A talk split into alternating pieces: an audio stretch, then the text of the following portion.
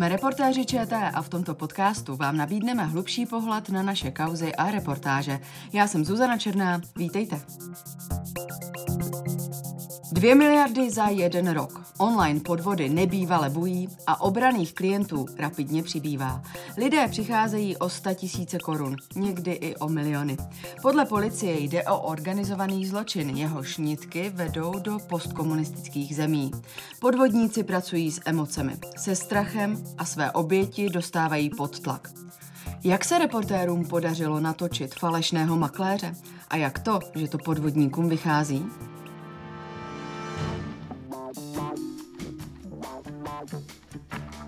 Probereme to teď s Janou Neumannovou a Ondřejem Golisem. Ahoj. Ahoj a dobrý den. Dobrý den, ahoj.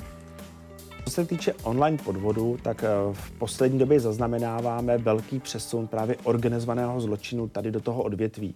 Ale je to eh, klasický organizovaný zločin se vším všude. Přišla jsem o 320 tisíc. Bankovní klienti v České republice jenom za minulý rok, za rok 2022, přišli zhruba o 2 miliardy korun spojené s nějakým typem e, e, kyber, e, kyberpodvodu. A opravdu se to nemůže udělat teda na pobočce? Nemohla bych radši dojít na pobočku no, někam? Jak říkám, kdyby to šlo jinak, a, tak bych vám to sdělil. Samozřejmě bych šlo jinou možnost. Já jako nerada bych přišla prostě o veškerý peníze, jako upřímně, jo. Rozumím, samozřejmě, že přijdete Jano, vy v té reportáži, a teď jsme to slyšeli, tak ukazujete to, jak to ve skutečnosti funguje, krok za krokem, popisujete ten mechanismus podvodu. Jak to všechno víte? Jak jste zjistili, jak se to děje? Dneska jsou ty podvody tak rozšířené, že detailně mapuje policie a banky.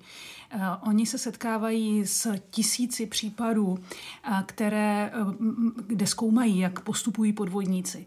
My jsme mluvili také přímo s obětmi, s bývalým podvodníkem a sami jsme si dokonce jeden ten typ toho podvodu vyzkoušeli. Oni ti podvodníci vystupují velmi profesionálně, mluví skvěle česky, Víme něco o tom, co jsou to za lidi? Kdo to je? Kdo dělá takové podvody? Jsou to Češi. Oni pracují většinou ze zahraničí, ale jsou verbováni z Čech. V některých případech jde ale také o cizince. Tam jsme se setkali tedy s tím, že oni většinou uh, uh, si píšou s těmi svými odbětmi a používají online překladače. Eh, a oni mají také mezi sebou pokyny, jak mají mluvit. Jsou naučeni používat určitý slovník, eh, takovou, aby měli dikci eh, profesionálů, aby používali odborné termíny hmm. a používají také dokumenty, které se tváří jako například policejní usnesení nebo jiné právnické texty. Ondro, vám se podařilo najít a taky mluvit s jedním z podvodných makléřů. On v call centru pracoval, teď už to call centrum to konkrétní nefunguje. On vám poměrně otevřeně popisoval, jak podváděl. Ve finále, kdy člověku došly peníze, už neměl co posílat, eh, pro tu, pro tu firmu už byl nezajímavý, ta firma ho odstřihla. Nezvedáním telefonu vlastně zařadil se do, do databáze, že už nemá víc peněz, eh, dala se k němu velká červená poznámka nezvedat. Ondro, ten člověk se velmi bránil tomu, když eh, si mu říkal, jestli on obral někoho o peníze. On to nazýval, obchodoval jsem nějaké lidi. Když jsi s ním povídal, eh, myslíš si, že opravdu věděl, co dělá?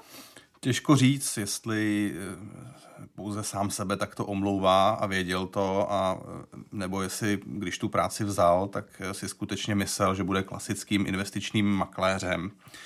Eh, ono to tak ale opravdu často bývá, že když ti lidé, ti noví zaměstnanci do call center, call center nastoupí, tak z kraje netuší, že se jedná o podvody, dozvědí se to až postupně. Eh, tenhle muž každopádně tvrdil, že když mu došlo, co po něm nadřízení chtějí a požadují, tak skončil. A podle jeho slov tak to skončí poměrně značná část lidí, když prohlédnou tedy a ten zbytek eh, tak u něho převáží touha vydělávat. Eh, hmm. My jako novináři často se ptáme nejen na to, jestli ty lidi s námi mluvit chtějí, ale proč s námi vlastně mluvit chtějí. Často si na tuhle otázku musíme odpovědět. Tak jakou motivaci měl tento muž? No on říkal, že tak chce odčinit to, co udělal. Chce prostě varovat lidi, aby nenaletěli a aby co nejvíce lidí prohlédlo.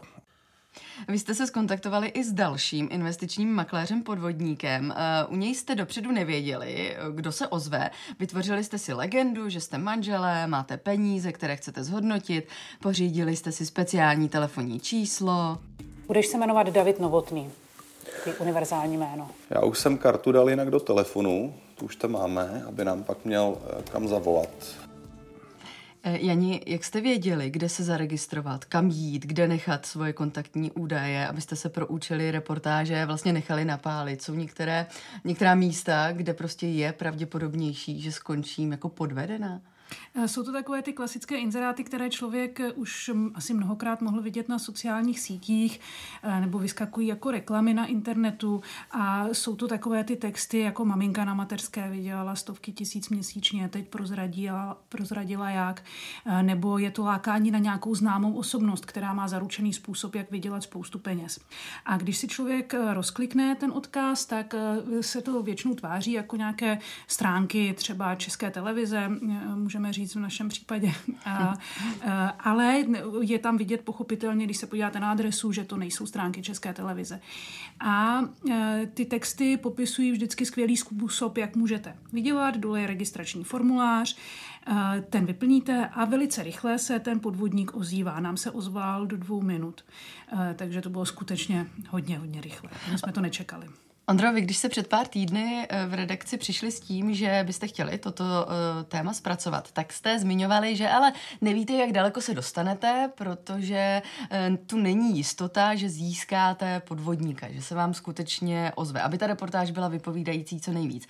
Tak překvapila vás nakonec ta rychlost, jak Jana říkala, že to trvalo jen pár minut a vůbec to, jak snadné bylo podvodníka bankéře, podvodníka makléře dostat? Mě osobně to spíš nepřekvapilo.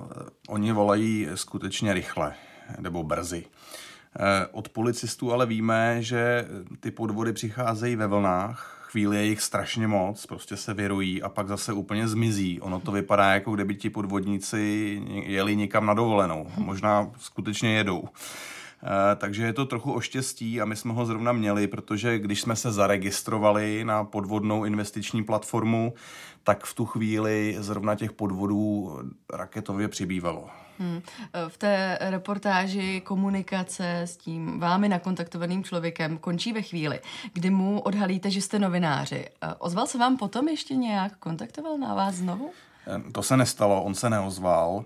Eh, kontaktovat tyto lidi zpět je v podstatě nemožné, protože oni používají takzvaný spoofing, což je jednoduše řečeno způsob, jak mo- mohou svoje opravdické číslo skrýt a dokonce mohou fingovat eh, i čísla policie nebo banky. Eh, ten člověk, se kterým jste mluvili, tak se vám v telefonu představil jako Otakar Joska. Dobrý den, pane Novotný, zdravíčko. Dobrý den, s kým mluvím? Joska u telefonu.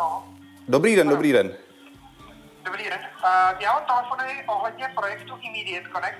Jste uh, zanechal přihlášku u nás. Jani, ten někdo, který vystupuje pod jménem Otakar Joska, tak eh, umíme o něm eh, říct, zda je pro policii známou firmou, nebo se stalo třeba to, že jste odhalili někoho úplně nového? Ehm, my samozřejmě nevíme, jestli ten člověk, který se nám tak představil, který se samozřejmě určitě jmenuje jinak, je, jestli ten člověk je nějak sledovaný policií. Tam uh, víme, že eh, ten web, který, na který jsme narazili, tak ten policie určitě zkoumá. My víme, že tam bylo podáno několik trestních oznámení, to znamená, že tato skupina už uh, nějaké lidi o peníze připravila. Určitě se nejedná o jednoho člověka. Většinou je to skupina lidí, která takhle, které takhle obvolávají uh, Eh, ty, na, ty eh, potenciální oběti. Eh, ta reklama je velmi rozšířená, takže se dá předpokládat, že to bude větší skupina. Teď mě to zajímá u vás u obou. Vy jste věděli v rámci přípravy reportáže, do, co, do čeho jdete. Chtěli jste se vlastně nechat podvíst. Byla ale třeba někdy chvíle, kdy jste se sami sebe přistihli, že tomu člověku věříte, že to pro vás aspoň na moment působí důvěryhodně a že se vlastně nedivíte těm obětem, že ztratili uh, nějakou obezřetnost a podlehli a skončili podvedení? Pro mě to přesvědčivé nebylo.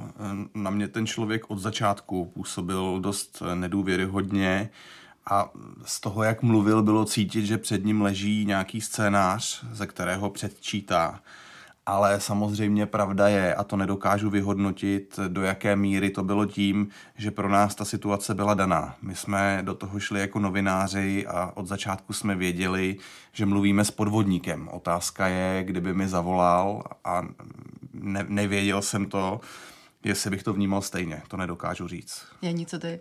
No na mě to teda nepůsobilo zas až tak jako na Ondru, já jsem trošku nahodená byla, protože uh, jsem si nebyla tak úplně jistá, jestli jsme nenarazili na uh, společnost, která třeba opravdu nějaké investice dělá v tom smyslu, že například potom zbankrotuje, ale nějakou chvíli alespoň funguje. Nevěděla jsem, nebo nedokázala jsem odhadnout, jak vlastně jednoduchý ten podvod je. Oni uh, nám poslali hnedka uh, dokumenty, ze kterých se dalo vyčíst, že se zaštiťují existující firmou, která je v obchodním rejstříku. To pro mě bylo hodně důležité, že jsem to mohla najít vlastně v tom obchodním rejstříku a to mě hodně znejistilo. Takže my jsme se vypravili za tou firmou a dojeli jsme do takového areálu, který byl evidentně velmi technický, kde se nedalo předpokládat, že by byla nějaká investiční společnost. Eh, válel se tam šrot, opravovaly se tam auta, eh, byla tam nějaká strojírna. A mluvili jsme s tím majitelem té firmy a ten nás velice rychle přesvědčil, že o ničem vůbec neví, že jenom někdo ukradl jeho identitu a že pro ně je to úplně, úplná novinka. To je ale postup novinářský, že ověřujeme vlastně každou informaci, která se k nám dostane, ty lidi v telefonu, ale uh, působí uh, vlastně tak, jak když volá bankéř. Ona to dokonce i ta jedna z bank uh, přiznává, že ten postup je rafinovaný. Pojďme si možná pustit jenom krátký vhled do toho, jak takový telefonát může vypadat. My společně se díváme do vašeho investičního účtu, vy vidíte uh, svůj uh, zůstatek, že máte prostředky na účtu. Další variantou, kterou v té reportáži popisujete, tak je varianta, že volá fiktivní bankéř, tvrdí, že si na klienta někdo hodlá vzít půjčku a že je ten nejvyšší čas, jak peníze ochránit. A už nastínuje i ten způsob. Vyberte je z bankomatu, běžte někam jinam a vložte třeba i desítky tisíc korun do bitcoin matu. A ani jako to jste třeba, když jste šla k tomu Bitcoin matu, tak to jste neměla ani s tím pochybnosti? Ne, on mě vedl jak slepici. Běžte za řeznictvím doleva, po těch eskalátorech. A já jak pipka šla. A dala. No, já jsem jim věřila. No. Tam je právě to, že víte co, to jste jak omráčený. Čili vy jste tam nasypala těch 170 tisíc? Jo. Takto svoji zkušenost popisují dvě podvedené ženy z reportáže. Kdo jsou ti lidé, kteří jsou podvedení, kteří přišli o peníze? No, možná je to trochu překvapivé, ale já, my jsme tady s Janou došli k závěru, a říká to i policie, i banky, že nachytat se může skutečně úplně každý. Ne, nezáleží na vzdělání ani na věku. My jsme hovořili se dvěma oběťmi a s chodou okolností obě ty oběti, ty ženy mají zkušenost s financemi, jak přiznali. A ono je velmi časté, že se nachytají lidé, kteří jsou přesvědčeni, že to mají v malíčku, že jim by se to nestalo a přestanou být obezřetní. Konec konců, ještě promiň, konec konců, myslím, že i jedna z těch žen si tohle říkala a nakonec přišla skoro o 200 tisíc korun. Jak jste vůbec našli? Těch podvedných lidí je spousta, ale je problém je najít, protože oni se za to hodně stydí, nechtějí mluvit.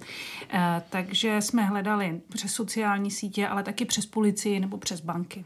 Oni tam ty ženy vystupují zády ke kameře. Proč? E, vystupují zády ke kameře právě proto, že se velice často stydí. E, stydí se, že naletěli, Eh, lidé si třeba z nich i dělají srandu, protože si myslí, že jsou hloupí, když, eh, když takhle hloupě naletěli. Sami sobě za to nadávají, nedokáží to pochopit, proč eh, takhle podlehli. Nebo se třeba snaží tu věc prostě vytěsnit a už se k ní nevracet. Hmm. Na druhou stranu chtějí takto tím svým příkladem pomoct někomu jinému, varovat? Určitě, ta motivace tam u nich taková je, ano. Oni mluví o pocitech, ty si to zmiňovala, že si to vyčítají, že sami sobě nadávali, že jsou hloupí, že to nezvládli. Jak mi to došlo, já jsem se úplně roztřepala a říkám, no ty seš, ty seš fakt jako husa, hloupá, nadávala jsem si sobě. To, co jsem si našetřila na důchod, jsem v podstatě dala lumpům, no. Je to hrozný, že jo? Ondro, my jsme teď slyšeli, že si to uvědomují, že naletěli. Tak jak to, že před pár týdny i oni podlehli? Jak to, že ztratili tu ostražitost a poslali sta tisíce korun neznámo kam? Ono už to tady zaznělo. Ty podvody jsou velmi sofistikované. Opravdu už si nepředstavujme kyberpodvod jako kostrbatý mail od afrického prince nebo od ztraceného strýčka, který vám chce odkázat na smrtelné posteli své jmění, ale vy mu musíte dát samozřejmě své bankovní údaje, aby měl peníze kam poslat. Z toho jsme si spíš tak trochu všichni utahovali, ale tyhle doby jsou pryč protože my se tady opravdu bavíme eh, o podvodech eh, úplně jiné kategorie. To je úplně jiná eh, dimenze. Pachatelé mají o svých obětech často velmi detailní informace. Samozřejmě, když jim zavolají, znají jejich číslo, znají jejich e-mail, často znají jejich, bank, jejich banku, často vědí, jaké účty mají vedené u té banky, čímž člověka úplně odzbrojí. Ty informace eh, jim často dáváme my sami, protože my si podle mě často ani neuvědomujeme, co o sobě píšeme na sociálních sítích, co si pak kdokoliv může dohledat a stáhnout. Eh, často využívají uniklé databáze, s nimiž se Chile obchoduje třeba na, na Darknetu. Používají psychický nátlak, často velmi brutální, vyhrožují trestním stíháním, už jsme to tady slyšeli a vy se stáváte vlastně součástí propracovaného scénáře, který se zdokonaloval na stovkách a stovkách případů. A samozřejmě eh, oni využívají i osobní rovinu. Pak mi začal psát i soukromně. Normálně mi psal přes WhatsApp, vy jste taková krásná a chtěl si se mnou jako povídat a bylo to takové jako opravdu, až to šlo do intimna. Popište mi toho člověka, jak vypadal, byl mladý, starý? Mladý, kolem 35 let, tmavovlasej, fešák, takovej. Uměl dobře komunikovat. Prostě vás dokáže takhle zmanipulovat.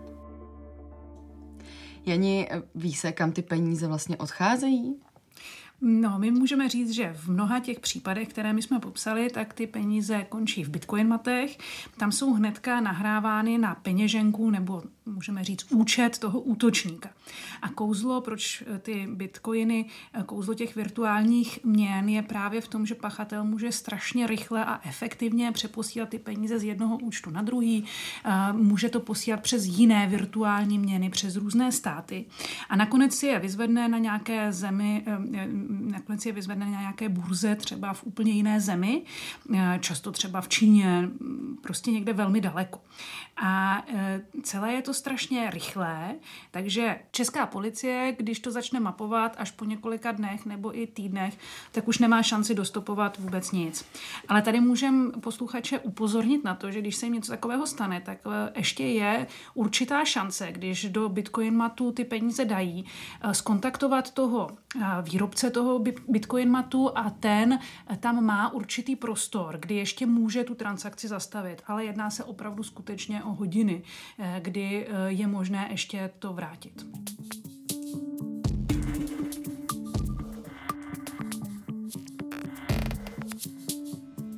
Těch podvodů masivně přibývá. Já když jsem se ptala ve svém okolí, jestli někdo má třeba takovou zkušenost, tak má. Nedošlo to ale eh, až k tomu podvodu, ale prý to byl velmi nepříjemný hovor s někým neznámým. Ten člověk tvrdil, že nabízí nejlepší investici všech dob. Eh, víme, o kolik eh, lidí jde v tom smyslu, že je skutečně podvedli?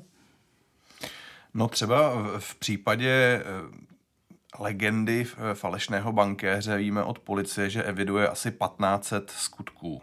To ale asi nejsou všechny, protože let kdo se asi nepřihlásí policii. Přesně tak. Rozhodně to nemůžeme brát jako definitivní číslo. Stejně tak od bank známe částku, o kterou klienti přišli. Jsou to dvě miliardy ale znova platí, rozhodně nevidíme celý obraz, protože tam existuje samozřejmě mnoho drobných kyberpodvodů, kdy lidé nepřijdou o desítky tisíc nebo nedej bože o stovky tisíc, ale třeba o tisíce korun a nestojí jim za toto hlásit eh, a chtějí na to raději zapomenout.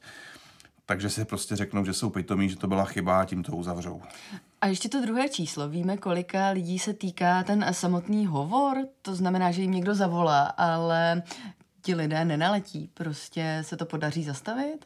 No to se samozřejmě zjistit nedá, těch hovorů je strašné množství a právě to, je, to jsou takové kobercové nálety těch mm-hmm. hovorů, takže jich je hrozně moc. Ale tady je hrozně zajímavý, že vlastně ti lidé, kteří odolá, odolají a ten hovor třeba ukončí, tak jsou pro ty podvodníky strašně cení, protože oni na nich testují, co funguje a co nefunguje a tím vlastně se zdokonalují.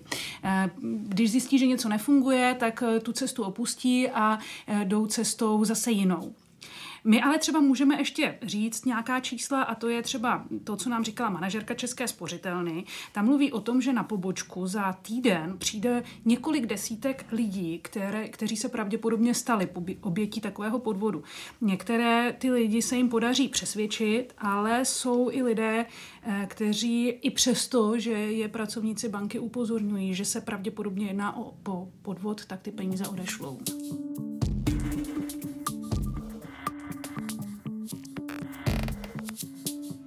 Jak jsem si všimla, že v poslední době třeba na Facebooku, na platformě, kde si lidé eh, přeprodávají různé věci, tak když vyskočí chat, tak se tam objeví varování, eh, aby lidé byli obezřetní, aby si dávali pozor. A nebo třeba v aplikaci mé banky, tak tam banka aktivně upozorňuje na riziko falešných bankéřů, vysvětluje, jak funguje ona, jak to dělá, když volá klientům. A já tak předpokládám, že i pro ty samotné finanční ústavy je to velmi složitá situace, protože se tady jedná o důvěru těch klientů. Jakou roli mají banky, jak fungují, jak jsou možná vyděšené i oni sami?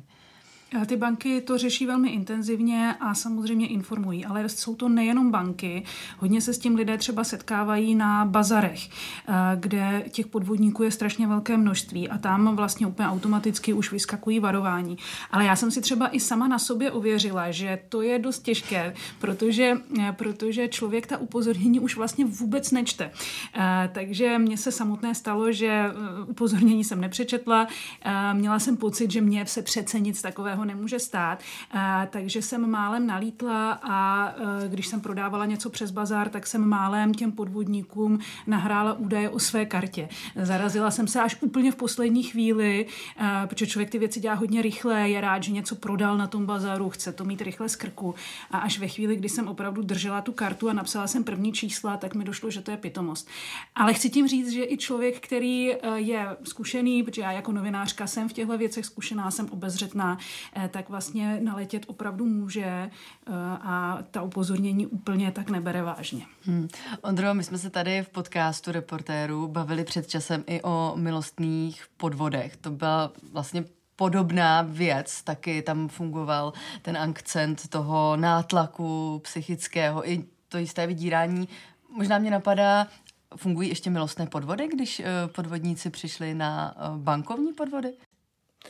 Já myslím, že milostné eh, podvody pořád fungují, to je prostě jenom jeden z typů eh, kyberpodvodů, takže já si myslím, že je to pořád stejné. No. Eh, I v případě falešných bankéřů, i v případě falešných investorů, i v případě falešných vojáků jde prostě o skupiny, které operují ze zahraničí a samozřejmě pro policii je o to těžší je dohledat a případně pochytat. Říkáme si, že policie tápe. Platí to i v tomto případě? V té reportáži vy mm, vlastně rozvíjíte i tu linku, že policie uh, a mm, bezpečnostní složky na Ukrajině vlastně pomohly k rozbití jednoho toho, můžu říct, gengu.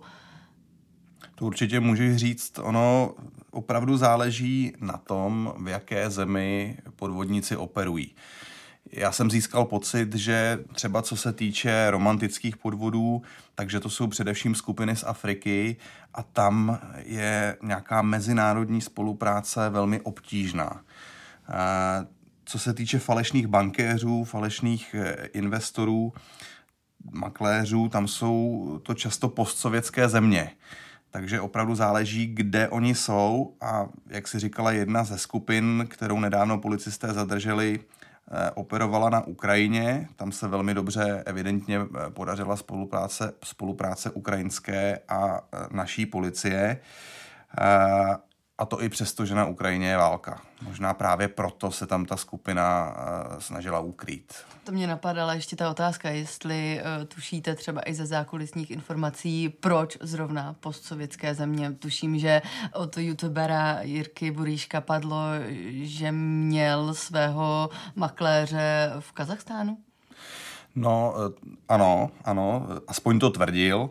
No, ono totiž je to tak, že ty skupiny, ty mafie, které ty podvody dělají, tak ty nevznikly eh, společně s kyberpodvody. To jsou prostě eh, mafie, které tady na tom území působily, eh, nechci říct od jak živá, ale působí už mnoho let. A Jenom na... se přizpůsobují Přesně tak. tomu odvětví. Jenom se přizpůsobili tomu, že náš život se do jisté míry přesouvá do online prostředí a oni vycítili, že to je pro ně dobrý a bezpečný zdroj peněz. Takže já si myslím, že tím je dáno i to, že prostě působí tady z té oblasti.